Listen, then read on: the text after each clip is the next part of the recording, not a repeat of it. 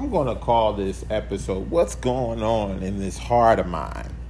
I haven't done this podcast in a long time, only because of the conflict of the heart. When you know you need to do something to be able to get to the next step, sometimes it it it will you will get hindered and you'll get pulled back from the very thing that could very much bring that much more freedom to you. I stopped. I own that. I stopped because I just, you know, there was a lot of things I wanted to work out and I wanted to be sounding a lot more perfect and proficient in this thing. And the thing is, this is perfect and proficient is not how this podcast actually started. It started out simply me just sitting up and just starting to talk and speak my truths.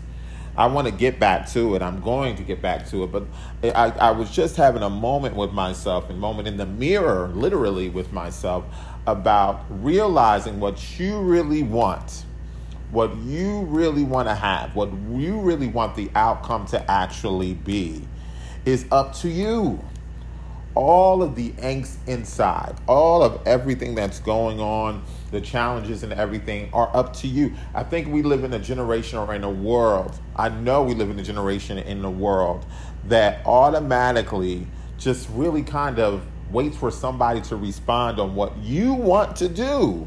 And that's why a lot of people are in conflict because we're waiting on somebody else to validate what we feel inside should actually happen. That's an insult to wait on someone else. And then you sit in inner turmoil, wondering, waiting, and just and we beat ourselves down because we even feel that way. In a sense, I can I, I'm not yelling at that situation because I know it's very real that we would actually want that validation. But then once we realize that that validation that we feel like is needed is there, then that's something to work on. And then what feels better? in that challenge, in that balance. What feels better? Is it the peace to know what you really want is achieved, or is it waiting for that person to validate what you got? Is that what which one feels better? And then you have conflict and you end up with conflict because you start to blame somebody else, but you are in control of your entire life. This is a, a speech to me, in a sense and being like, okay, well, I can get feedback from this person and all that. It's very hard for me to actually divide feedback and validation. Like what which one is which? Feedback and receiving what you can actually take and then validation is you waiting and you not moving based on, you know, you asking permission for things that you you already have permission to actually do. And the thing is, most of the time that comes from a place of you're probably not supposed to do that thing anyway. But that thing that is organic to you to be able to do feels a lot better. I turned 40 this year and I thought I wanted so not this year, but uh, end of last year and I thought I wanted a big party. I thought I wanted this, these grandiose things or whatever. And the first thing that I actually did, not to pat myself in the back, is I gave out to the homeless community. That was one of the first things that I did and all that in my day. And it came with a challenge and, and back and forth and all of that. And I felt it attacked because people didn't want me to go out because of COVID and all that. And then I was like, man, you know, they did not want me to go out. Like that's what I heard in that moment because when I mentioned it to somebody else, I was expecting because our expectations sometimes when we want to do something is you want other people to be excited too. You want other folks to just be like, oh yeah, yeah, yeah, yeah.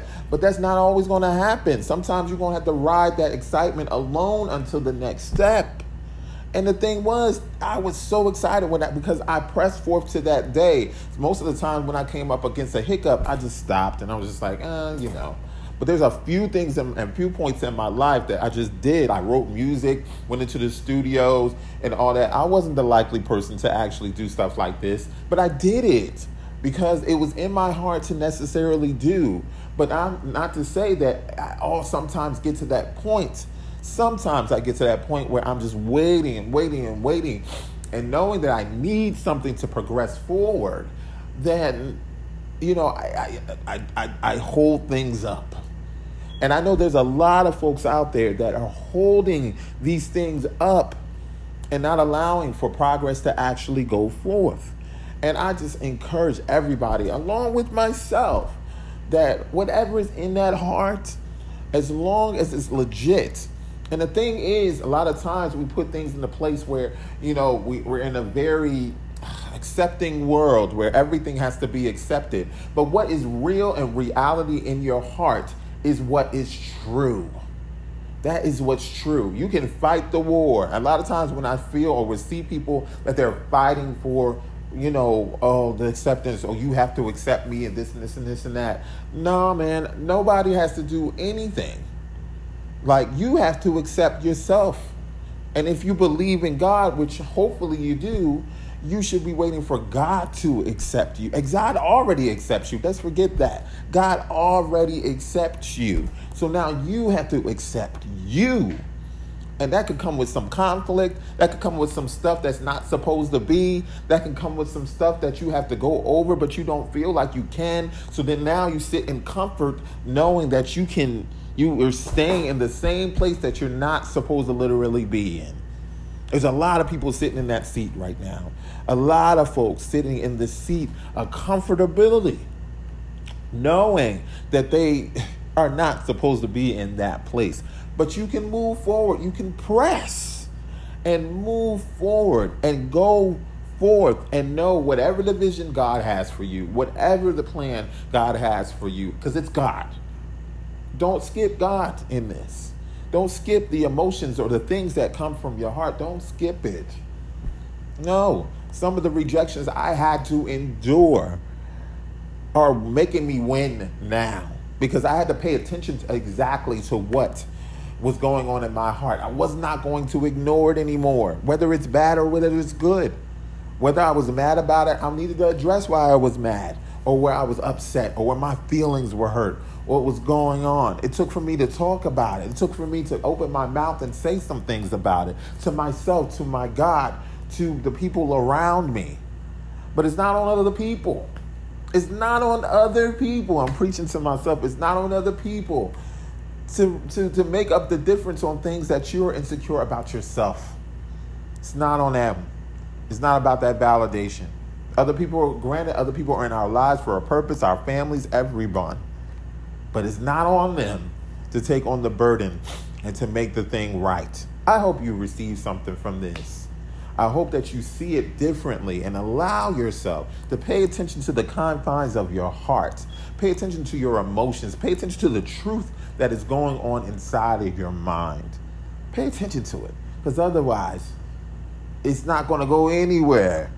And you can stay in the same place and then you find your actions going haywire but it can be a different thing. That's why we're here.